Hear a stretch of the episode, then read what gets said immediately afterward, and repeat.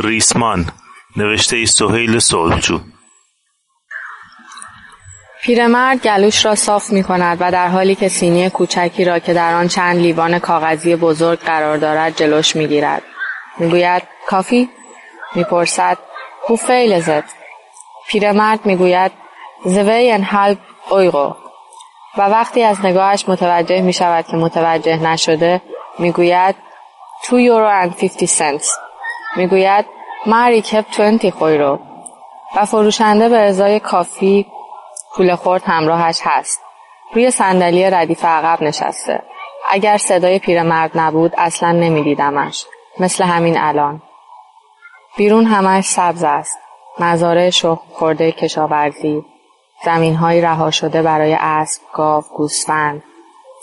جا به جا هم درخت کاشتند. شاید اگر مسیر کمی عوض می‌شد به مزارع گل هم می رسیدیم. شاید هم زمانش گذشته. نمی‌دانم. از این جاها که رد می شوم دوست دارم موتسارت را ببینم که دارد آخرین قطعش را برای اولین بار می شنود. جوانی که معمور کنترل بلیت است با سر و صدا وارد می شود. این یکی آلمانی و هلندی و انگلیسی هر سه را بلد است. کسی چه می داند؟ شاید حتی فرانسوی و اسپانیایی هم بلد باشد.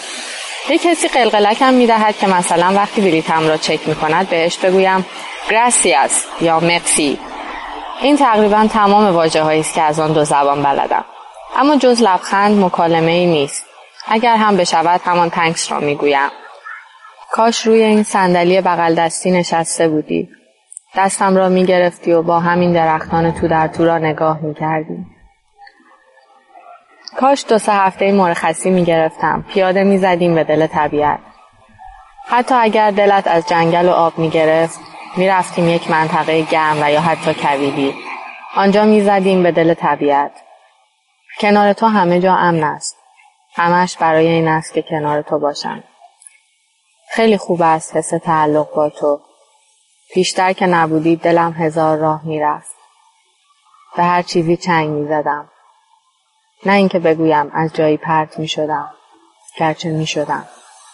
کاش نفهمی چه می گویم. کسی در انتهای واگن می‌زند زیر خنده. بدون شک از شدت خنده سیاه شده. دلم می‌خواهد گردش که می‌رویم چیزهای مختلفی بگوییم. مثلا تو بیایی و باز از کلمه ها بگویی. بگویی نخست غلط است و درستش نخست است. یعنی نخست بیده است. یعنی چون شب بیدار بوده الان باید نفر اول باشد. کمی فکر بکنی و بگویی شاید هم نخست باشد. یعنی خسته نشده است. یعنی چون خسته نشده الان باید نفر اول باشد. بعد تاکید کنی که به هر حال نخست غلط است. بعد چیزهای دیگری بگویی که من پیش خودم فکر کنم آخرین چه صحبتی است بین ما. بخندم. بخندی. بگویی بیا کمی بنشینیم. بنشینیم. کمی بعد دراز بکشیم. کمی که گذشت تو چهار دست و پا از بالا به من نزدیک شوی. همانطور که صورتت را برعکس روی صورتم گرفته ای لبخند بزنی و بگویی وسط این جنگل اگر آتش درست کنیم چه می شود؟ اصلا اینها را برای چه به تو می گویم؟ چرا برای تو می نویسم؟ چرا اینقدر خودم را آزار می دهم؟ می گفت این همه رشته ورزشی، هنری، کارهای کارگاهی و آزمایشگاهی حتی مدیریت را هم گفت. گفت سراغ چیزی رفته ای که با هم تطابق ندارید. متوجهی؟ نگفت من با آن یا آن با من. گفت با هم تطابق نداری. اصلا همین بود که فهمیدم می‌فهمد. بعد که فهمید فهمیدم می‌فهمد فهمید می‌فهمم. بعد گفت لنگرگاه نداری. نداشتم. حواسش هم بود که نگوید لنگرگاه نداشته ای. می‌دانست داشتم. اما طوفان داستان دریاست. اگر گفته بود بهش سیلی می‌زدم. با دست نه. کلمه که تمام نمی شود. بهش نگاه کردم. لبخند زد و حرفی نزد. هر چقدر بهش خیره شدم هیچی نگفت. کشف کردن گستاخ می کند و خلق کردن بزرگ. و او میان این دو ایستاده بود.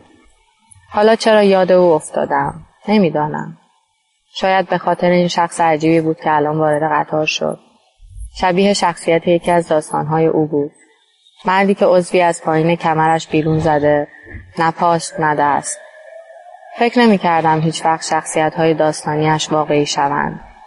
فکر کن مثلا یکی پیدا شود که مریضی داشته باشد که باید همیشه زیر نور آفتاب بماند.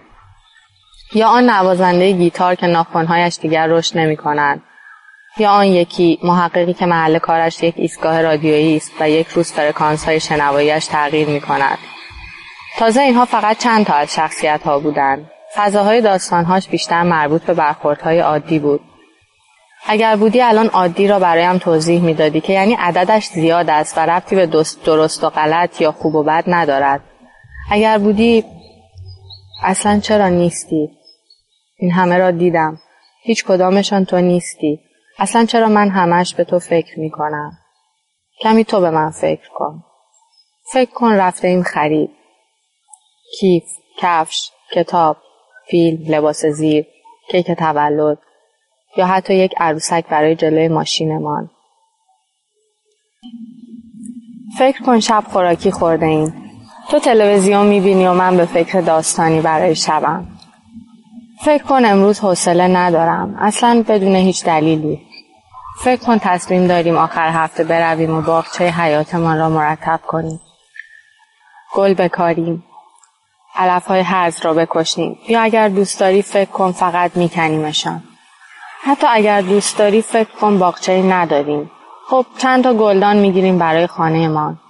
کوچک و بزرگش هم اصلا مهم نیست.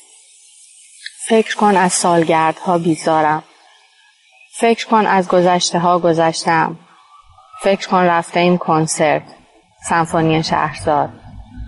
فکر کن تو نوازنده ابوا هستی و من نوازنده ویولون. فکر کن بخش دوم را خیره به هم می نوازیم.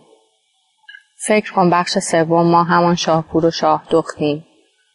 فکر کن تمام آن سمفونی را می رقصیم. فکر کن باد می آید و آسمان پر از قاصدک می شود. ما قاصدک ها را جمع می کنیم تا خانه ای بسازیم. به آرام ها فکر کن. بگذار ناآرام ها را با هم فکر کنیم. فکر کن آن وقتی ازم در مورد آتش وسط جنگل پرسیدی به جای اینکه بگویم خل شدی سرت را با دستانم گرفتم. فکر کن زل زدم به چشمانت. فکر کن آرام آرام سرت را به طرفم کشیدم. فکر کن چیزی گفتم. فکر کن چیزی گفته ای. همانطور سرت را نزدیکتر می آورم. لبانمان که به هم رسیدند هنوز حرف می‌زنی. عجله نیست. نمی‌دانم. فکر توست. اگر دوست داری جور دیگری فکر کن. اما هر جور که فکر می‌کنی به اینجا برس که یکی شده ای. بعد بشو یکی از همین هایی که هر روز چشم میاندازم و نگاه می‌کنم به قصد دیدن تو. اوترخت مانهایم. سیزده دو نود و سه. سیزده دو و سه؟ نود و پنجیم الان دو سال پیش.